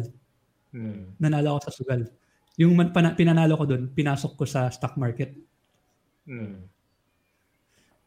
Uh, kaya yung mentality ko nung time na nag-stock, nagsimula ako sa stock market is like gambling. Easy money, yun. Easy in, easy out. Parang easy money, parang mm. oh, parang hindi ko iniisip na, na nawawala yung pera na yun sa akin kasi ah. napanalunan ko lang siya as you know, jackpot, mm. parang jackpot ah, ganun. Easy, so easy dalang, dala-dala ko yung dala-dala ko yung jackpot mentality na yun sa stock market which is not good. Ah, so okay. yun. So eh, pero um, ngayon ano, ano ano nang takbo niya? Smooth naman o nasunog na talaga? Call na lang. Hindi, medyo ano ngayon parang uh, risk management na talaga ngayon. Yun yung pinaka-importante ah, na hmm. I mean, so, lesson man, learned na. Mm-hmm. Lesson learned. Dati hmm. all in talaga eh, parang all parang walang takot eh. Justin, lang, alam mo yung all Justin, nabutan mo na alam mo yung news, alam mo yung ano, yung kasabihan na ano. Ano yan, sell on news. Yeah, oh, oh tama. Sell on news. Ah, uh, oh, sell on pag may news. Nagpa- ah, pag nagmay nagpapa-hype, hindi pong umaakyat na. May hype, pag may may, may hype, pag medyo maingay na, time to ah. sell na yan. Ayun. Mm. Kasi pop, ano na yun, kumbaga it it has ano, may possibility nag-peak na yun, hindi na aakyat mm. yun. Anong anong paano mong sinabing nag-iingay na? Ano yun? Yung biglang paano may makikita ka nagpo-post sa Facebook, may mga nagano na sa mga Facebook, to the moon, to the moon, yung mga ganun na terms nila, to the moon. Oh, ayan na naman, sabi nila, papunta na daw sa moon yung stock mo. Pagbili mo ng ganun kasi napahype ka, di ba? O sige, five hundred, ano, five hundred thousand. Tapos kinabukasan, pagtingin mo, wala na, nasa earth na naman. Yung five hundred thousand mo, naging two hundred fifty thousand na lang. Oh. Di ba? O, ganun lang kabilis. So, sa inyong dalawa, anong, ano yung pinaka-worst tip? Ay, worst tip. Best tip pala. Na pwede niyong ibigay. Yeah, worst, yung worst eh. Hindi, ano yung worst, ano yung worst na wag, ano yung wag nilang gagawin na pwede niyong i-suggest? And at the same time, ano yung pinaka-best tip na pwede niyong sabihin sa kanya? Carlo muna tayo, kay Carlo muna, tapos next si Justin. Hmm. Huwag na gagawin? Oo, oh, ano yung sa tingin mo? Huwag kayong mga wag sa social media. Huwag kayong mga sa social media. Do your due diligence pag-research sa company. Hmm. Kung nag-sell off yung company, kung nag-hire ng bagong presidente, um, yun. Ano yung for short term? Meron si Christina, ano, for short term investment. Ayan, ito. Christine, ikaw, anong ano? Yan, Christine, mag, ano, meron ka bang, anong worst na sh- wag na, wag na dapat gagawin? Ah. Ako yun, uh, pero yun, I'll stick to ano, wag kang makinig sa hype, do your due diligence, trust your instinct kung dun sa kumpanya na yun, tingnan mo palagi yung news tungkol sa kumpanya, kung ano nangyayari. When you say, ano, when you say trust your instinct, Hindi Let's naman, say may merger. May merger yung company. Hindi, pero company. pero uh, kakasabi mo lang, don't trust social media. Huwag kang uh, magpaniwala sa social media. So, pag sinabi ng social media, tataas pa to, tataas pa to. Bakit? Bakit? Paano uh, mo nasabi so, tataas pa yan? Pero diba? Saan mo kukunin yung information? Naka ano yan? Naka-public ano yan? Lahat. Ah, so, not sa mga social media, ano? More on no, talagang uh, say, website sa, mismo ng sa, ano. Call, sa C O L Financial. Let's say sa C O L Financial. Pag sin-research mo yung company, may background sila nandun. Kung ano yung recent activities ng company. Nakala, nakalabas lahat yan. Ah, so may mga legit, may mga nga, legit na kasi talagang nga, part, ano. part ka ng business eh. Kaya ka nga bumili oh. ng stock eh. Part ka ng business nila. They have to disclose everything. Mm, okay. Yeah. Okay. Mm. Eh yung best na advice naman na pwede mo masabi. Justin. Justin. Kay Justin naman. Ah, uh, Justin. Ah, hmm. uh, wag kang was... mag-all in sa uh, kahit isang stock. Never go all in. Mm. Yun. Kasi, kunyari, nag-all in ka sa isang stock na yan, tapos biglang na delist or something like that. To, yung... to the moon daw. Sabi to the moon, tapos biglang na delist, ganyan, or mm. biglang nag-halt, ganyan. Di yung pera mo is yung lahat ng pera mo, as in one hundred percent. Nandun na. Mm. Hindi, hindi mo na, kahit anong iyak mo dyan, wala nandun na eh. So oh. yun yung advice ko na pinakauna kong sasabihin sa sarili ko dati na ano, never go all in, tapos mag-aral muna. Like, mm. aralin mo muna. Huwag kang bibili ng... Basahin mo yung manual. Ayan o. No. Uh, ano. Mm, For any investment study first. The company, the company slash management. management. Oh, yan. Magandang tip yan eh, from Christine. Maraming salamat. Thank you for yeah, your comment. Si, yes, go, go Justin. Yung aralin muna. Uh, mag-aralin mo muna yung ano. Kung ano ba dapat yung buying buying and selling point mo. Ganyan. Kung anong klase kang trader. Ay, kung anong klase ka ng invest, investor ka ba or trader ka ba. Yung time frame mo dapat alam mo kung kailangan ko ng... ay day trader ako, like ang kaya ko lang hold, i-hold is four days lang, uh, hindi ko kaya mag-hold ng stocks ng matagal, ganyan. Yun yung mga ano eh, kasi bali yung A D H D tawag ko dun eh. Oh, parang sa akin is na yung stock market yung nag ano sa akin, nag kuan ng self-improvement, parang mm. continuous learning ganyan dahil sa stock market. True. Bale, True. may mag-a-adapt ka talaga ng mga habits na medyo magbabasa, mag pati yung sa utak, meditation, ganyan. Bale, maganda, maganda talaga na pasukin yun. Kahit, kahit sinong ano eh, parang i-recommend ko na mag-stock market. yeah. Although, aralin nyo muna. Mag-aral muna. Yes. Paano aralin? What do you mean? Paano, ano bang basic na pinag-aaralan sa stock market? Madami I mean, kasi eh. Kasi, pero na YouTube ba yan? O dapat ba tinatanong mo professional na kaibigan mo or experience? Ano bang ano ba tawag sa mga ganyan? Ayan, sin- sinagot ni Christine. Sinagot ni Christine. Investing in stock markets is the high risk investment. Ah. Hmm. Lalo na dito sa bansa natin. Kasi volatile ang market natin and mabilis ma-persuade ang market. In, in multiple levels.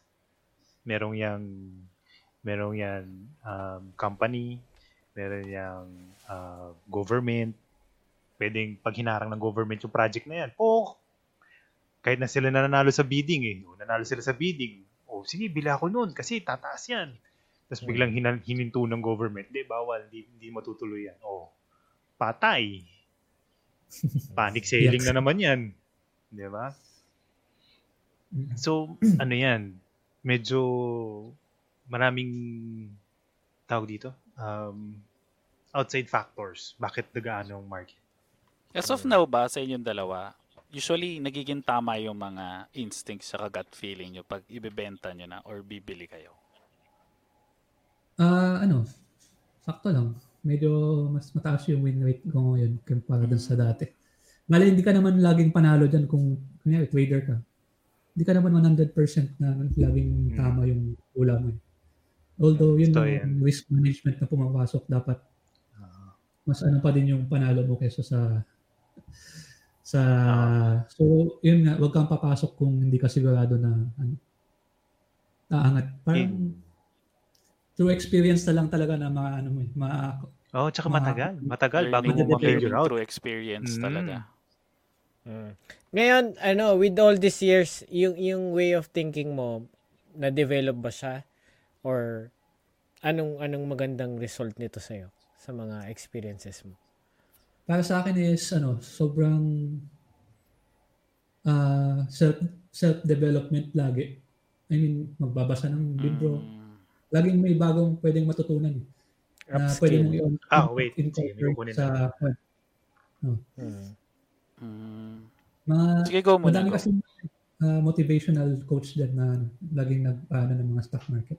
So, yung pinapalo ko lang sila. Tapos, yeah, may mga nare-recommend sila, mga books, ganyan.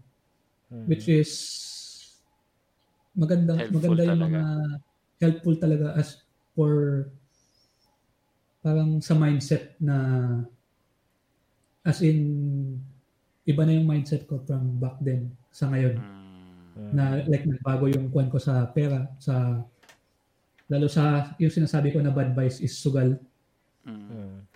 So, yun, medyo tinatay kong alisin yung medyo wala naman na for a while. Okay. Dahil sa improvement na bin, binigay ng ano. Merong, ng, merong part din na, na instead na maglagay ka ng pera sa bangko, eh, ilagay mo doon sa stock exchange. Possible hmm. din ba yun?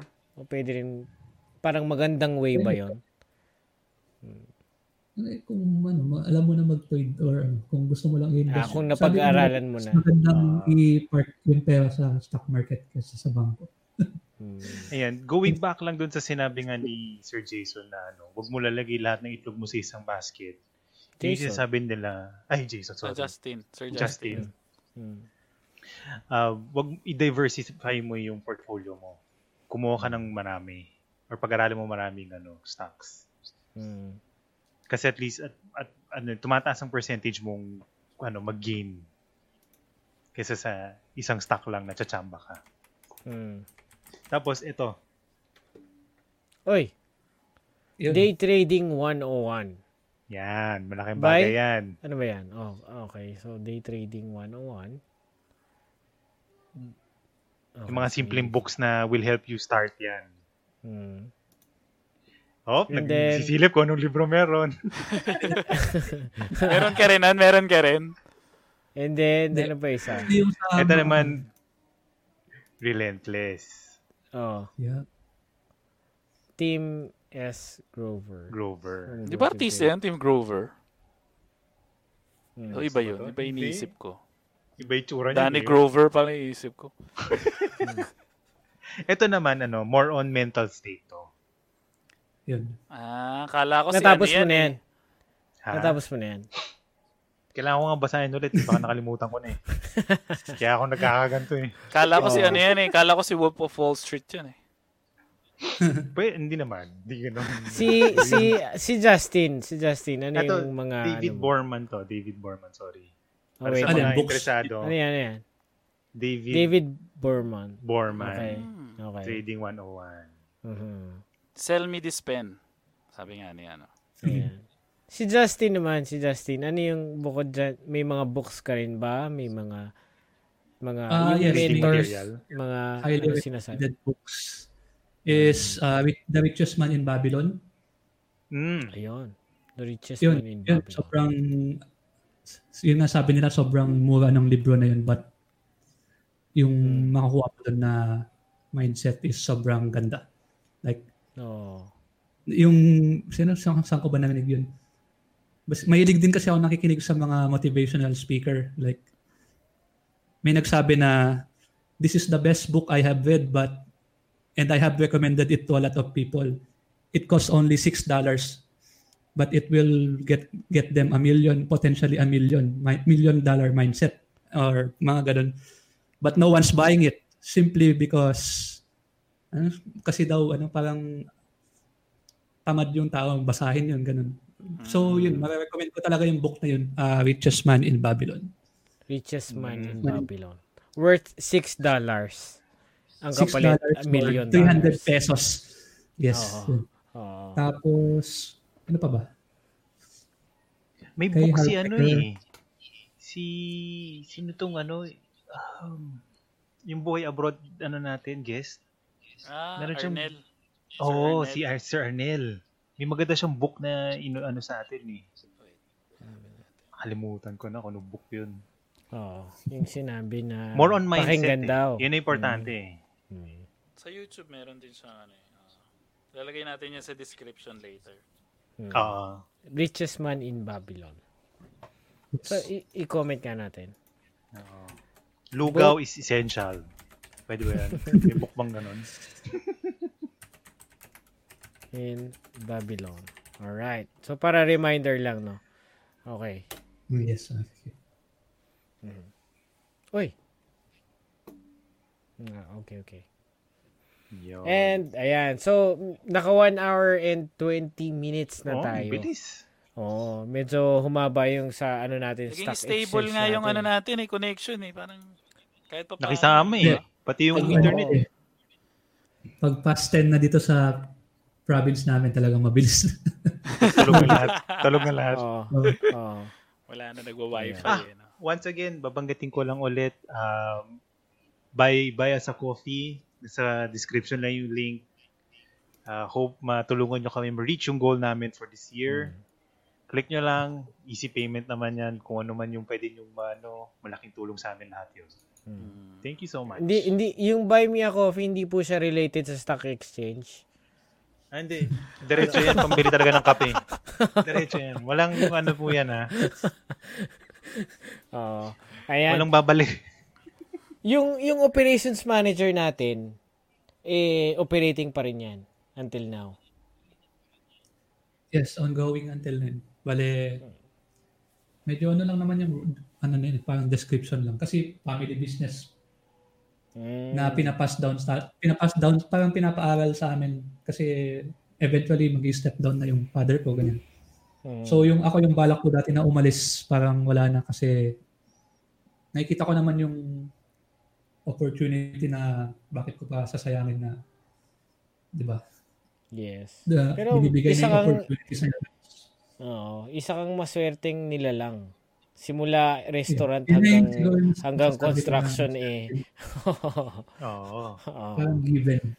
Yes. Eh, pero just kasi syempre, put din siya ng effort, 'di ba? Oh, pero naman. Ng failures. Oh. Hindi niya tinalikuran yung opportunity, talagang hinarap niya yung opportunity. Oh, totoo 'yun kasi minsan may mga tao na sobrang pride or sobrang sobrang kitid nung vision nila na nandyan na yung opportunity na maganda sa harap nila. Hindi nila tinitignan, hindi nila nakikita, hindi nila napapansin. Kasi masyado silang focus dun sa isang goal or sa isang ano lang.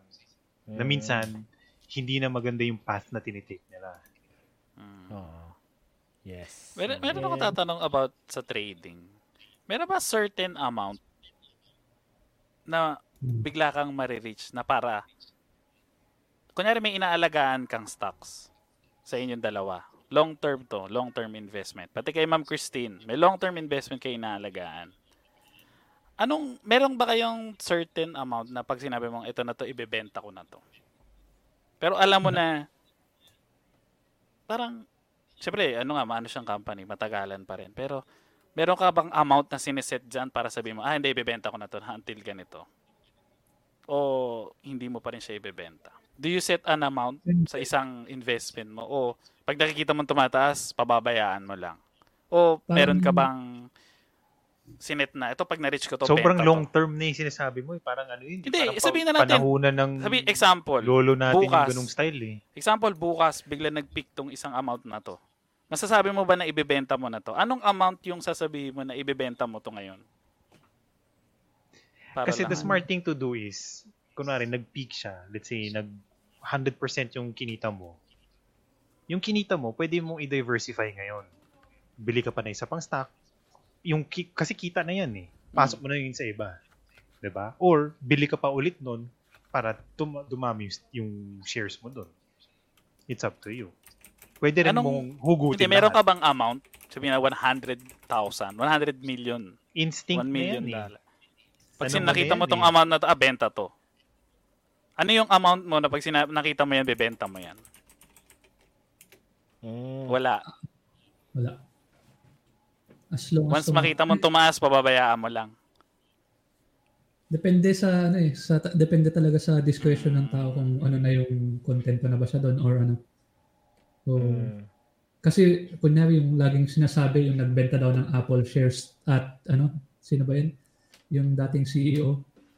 So binenta daw niya yung shares niya at so low. Tapos ngayon, 'di ba yung Apple is nasa one thousand dollars, mga ganun. Parang mm. ganun. Eh, paano kung nung time na yun, eh, kontento na siya? Hindi mo din masasabi na kahit pa i-hold niya ng matagal yan kung uh, tama, magiging tama. successful. Kasi hindi mo rin, oo. Kasi hindi mo rin masasabi kung babaksak na, yung kumpanya. So, pag sinabi mo na kontento ka na is, hindi ka na magkakaroon na regret nun.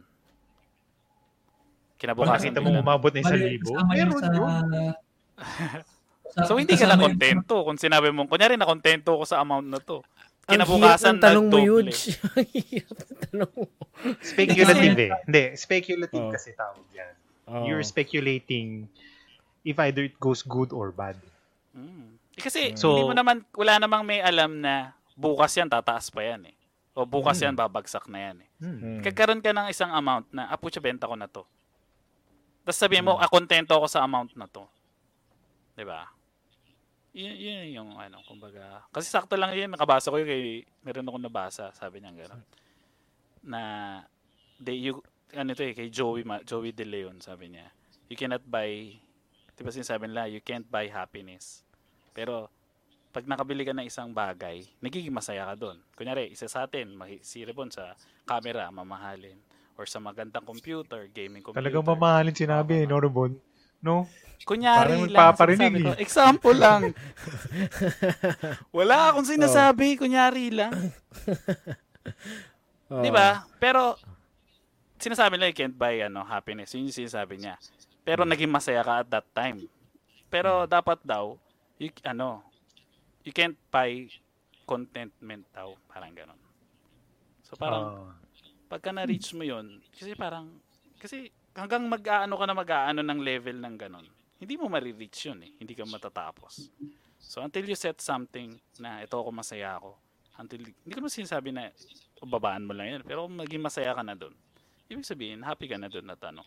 Diba? Pero depende, magkakaiba kasi tayo lahat. Depende sa binibili mong bagay siguro. Kasi kung yeah, nonsense yung binili mong bagay, tapos, di ba, wala namang hindi siya useful, eh, yun yun, sayang. Uh, breakdown natin yan. Hmm. Kasi dalawa yan. Let's hmm. say, um, electronics, nabubulok yan. Kahit anong mangyari, mabubulok yan. Hmm. So, kahit kano kamahal yan ngayon, bihirang-bihirang maging relic yan at maging special yan para maging mahal yan at the future. Hmm. Um, stocks, speculative yan kasi hindi mo alam hmm. kung hanggang saan naabot yung kumpanya. Hmm. Hmm. So, maraming mga ano yan eh, aspects. Oo, eh. So, it it depends talaga sa iyo. Kung saan mo ilulugar sa sarili mo. And then that will that will come siguro on experience na. Sa kaganoon mo, 'di ba? Kaya nga sabi nila pag napaso na, no, matututo. Ay, ayoko na hawakan niya, may init 'yan. Diba? Mm. Mm. Well, mm, ayan. So, one hour and thirty minutes. Medyo... I- ayan. I- Sige. Mm. Sir, ito na lang. Final ano natin. Ano yung mga tips na pwede mong bigay? Let's say, for example, sa mga papasok sa trading and then papasok sa mga business. Ano yung mga pwede mong bigay para sa mga... Uh, sa akin sa trading is... Meron na yung Investagrams na app. Medyo sikat na yun na yun eh. Investagrams. Yep. Investagrams. So, mm, three, Investagrams. Three years ko na nagagamit yun. Oo, oh, tapos may mga ano dun, aralin nyo. Uh-huh. Uh, mga lesson dun. Bale, andun na halos natin. Parang dun, pwede ka na matuto dun. Tapos follow nyo si Kwan sa YouTube. Si Kidlat. Kidlat Santelmo. Mga and Money Growers. Bale, yun lang dalawang halos okay na yun. Mga content nila. Parang very motivational kung may balak kang mag stock market or ganun. Sa pasukin yan, day trading yan. Bale, madaming lesson doon. Money Growers and Kidlat. Money Kidlat. Growers and Kidlat Santelmo. Kidlat. Bale, kasi ako is, uh, ano ako eh, technical, hindi ako tumitingin sa mga, yung chart na lang yung tinitingnan ko. Hindi ako tumitingin sa, sa mga Kapin news. Handle. May mga hindi ako tumitingin sa news eh. Hmm. Bale, tapos yun. Hanap ka ng support group mo. Hmm. Sa stocks, may, na, may mga friends na ako dyan na matagal na na. Hindi pa, ay, nagkita na kami kahit pa paano. Pero na-meet ko lang sila online. Tapos, yun, nag, ano kami, parang support group na ganito, ganyan. Na learn, nagsishare lang ng learnings, lagi ganyan. Hmm. Tapos, yun, kung an ka sa kahit anumang business siguro is laging... Uh, self-development lagi. Laging may pwedeng bagong ma- maaral, maaral sa kahit anong business pa yan. Never stop. Yun. Never mm-hmm. stop learning. Yun nga. Yes, yes. And etong ano, i- is, ano ba to, Carlo? Yung, yung YouTube page. Yung oh. YouTube channel. Okay. So, si D P natin. Ayan. Check ito yung Tech Snaps. Just a side hobby, like... Ah, side hobby? twenty-two thousand views. Bang klaseng hobby mo, ha? Nung pandemic, nauso yung on- online shopping, di ba? Uh, so, mm. online shopping is parang naisip ko na gawing content. Online shopping, budget hunting. Ayan, no? May budget, ano? May mga presyo. Kung gusto nyo magbuo ng kanyang presyo nyo, di ba? Try nyo. Yes. So, oh. sa'yo talaga yan, content na yan. Ikaw talaga yung gumawa. Yes, sir. Mm. Oh, astig ah. Sige, sige. Bale, ano, isang goal ko, uh, isang goal ko din but i-start yung channel na yan is yung affiliate marketing. Mm. Oh, maganda yun. Extra income, ganun. Parang, oh. at least connect, nakita ko. Affiliated uh, sa Lazada, mga online, yeah, online yung, shops, mga ganyan.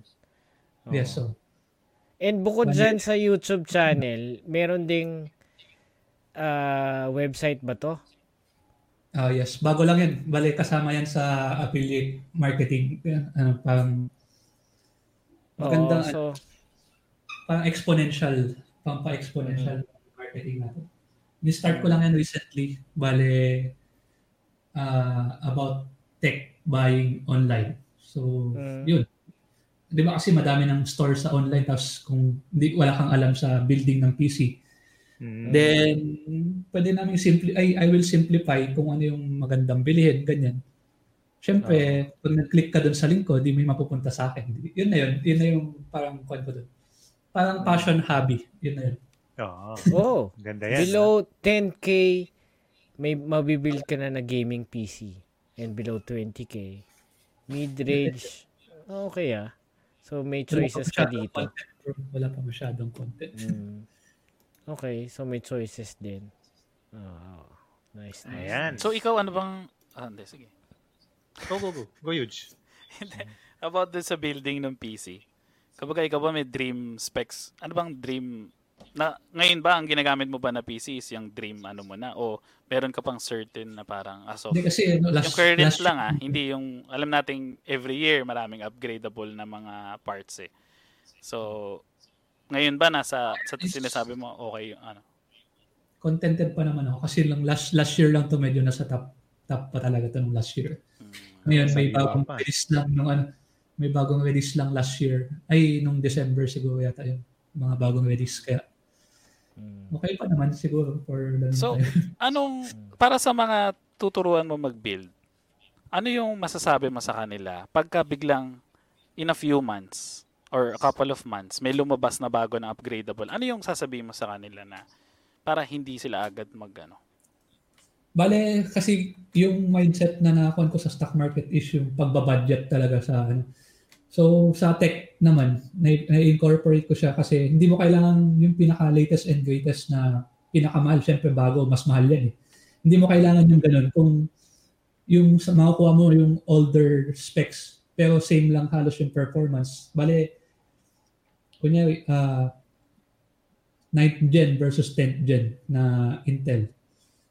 Bale, konti lang yung diferensya nun sa performance, but yung price is talagang... Malaki. Doble.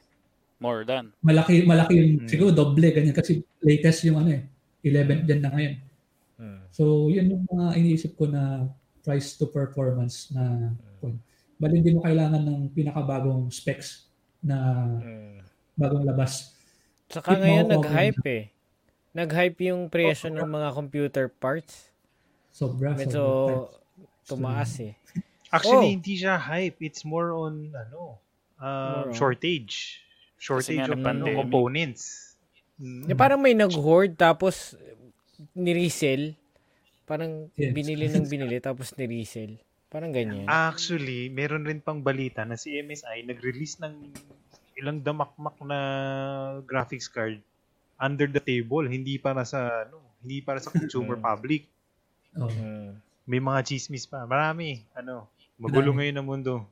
Eh, pero ingat, ingat kahit habang maraming chismis si Humor Mejoy saying know. Hi. Hello. Oh, ayan. Ano, dumadaan. Manganig kayo sa Spotify niya. Yes, oh, yes. Yan, isa pang YouTube, ano yan. yan. Isa pang YouTube business channel. Ano yan. Entrepreneur rin yan. Yan. Oh, mm. ano yan. Freelancer. Artist so, yes. and free online freelancer. Yes. Pagka medyo interested naman kayo sa ganyan, punta kayo sa channel niya Panorin. and makinig din kayo sa Spotify niya. Humor Mejoy. Parating dropping by to si ano eh, si Humor Mejoy eh. Mm-hmm. Maraming salamat po parate. Mm-hmm. Ayan. And so, ayan. So last question natin. Uh, last question na tayo. Sana dun, ano ba yun? May naisip akong question doon sa stocks kaso nawala eh, nung nalipat tayo sa tech eh. Ay, sorry, sorry. Nalipat. Oo. Hindi, sige, wala na. Hindi, hindi ko na maalala eh. Well, uh, na-ask ko na yung, ano, yung tips and tricks. Tips ano na lang siguro, for you, personally, kumbaga sa journey mo, sa business, sa programming, nag-gaming ka, sa ta- ano mo, tapos culinary, sa construction, sa trading mo. Uh, meron ka pa bang mga as ikaw ngayon, meron ka po, ano pa ba yung pinaka parang long-term goal mo for yourself? Uh, ano ba? Dami. mm. Madami. Uh, long-term goal. For the meantime, kasi na, nakikita ko yung S L I na pinapass down yung business sa amin. Like, sayang naman. Kasi established na yung construction niya. So hmm. yun, nakikita ko yun. But hindi ako, hindi ako nag-stop doon. Like, gumagawa ko ng para sa akin. Uh, ito, tech snaps. And dati may plan talaga ako to put up a tech shop and an esports company. Esports group eventually. One of these days, yun lang. Siguro yung inisip ko talaga na esports company tsaka parang tech, tech store. Hmm. Ayos, ayos yun. Nice, nice. No, maganda. Dapat pala ma-meet niya si Chino, no? Ah, uh, si Notch. Dapat pala oh, ma-meet niya si Notch. Ano, isa naming pinsan niya, ano, tapos isa rin siyang streamer, gamer, mm. na ano, isa na naging guest po natin. Bari, ano natin yan, speaking pagkaano of, namin ano, kayong dalawa. Ano yan? Speaking of new business, di ba? Ayan. Meron rin si Humor Mejoy, may new biz soon. Congrats, Oy. congrats, best wishes. Oh. Ayan. Baka naman, baka naman, naman, baka naman, baka naman, naman. Pwede kang magpakape dyan. Oo. Baka naman. Pakape, ayan. Kaya three in one lang. Pwede yung pumindot. Pero alam naman natin yan si Humor Mejoy, marami. Kasi pang gabi, usually ang sa online freelancing kasi, sa gabi yung trabaho kasi niya. So, ah, so, yan, mm. so international time kasi. Ah, uh, mm. so 'yan ang hirap pagka. Kaya vampira yan ano, eh. 'Yan ang 'yan ang hirap sa ano. Pero kailangan talaga natin magsipag lahat, 'di ba? Yeah. Uh, kaya kung interested kayo, may mga mga, mga magaganda siyang mga ano, kwento about online yes. freelancing, about life. Yan sa Spotify niya, puntahan niyo po 'yan. Yan. Mm. Ayan. So, so ikaw with, ano, Justin, meron ka pa bang mga pwedeng meron ka pa ipasasabihin mga social accounts mo na kung saan nila pwede puntahan? Pwede natin ulitin para ano bago tayo mag-end? Ah, uh, yun lang naman siguro yun. YouTube uh, Tech Snaps. And andun na yung mga link ng lahat ng like social. Subscribe like na Ayan. Subscribe na kayo sa um, ano, uh, Tech Snaps para ano. Pagka interested kayo sa about techs and sa mga ano, magbuo ng mga magbuo na yan. Uh, okay. Sana mag-de- mas mag-develop yung website, no, para online, pwede nang magbuo online tapos i-deliver na lang sa bahay mo. Ah, ganun ba yun? Ganun ba yun? hmm. Pwede, pwede. Diba? Ah. No, no, no. Sa akin, hindi pa eh, pero eventually siguro. Eventually. Pero, in the meantime, la- lang, parang guide. Uh, English. Okay.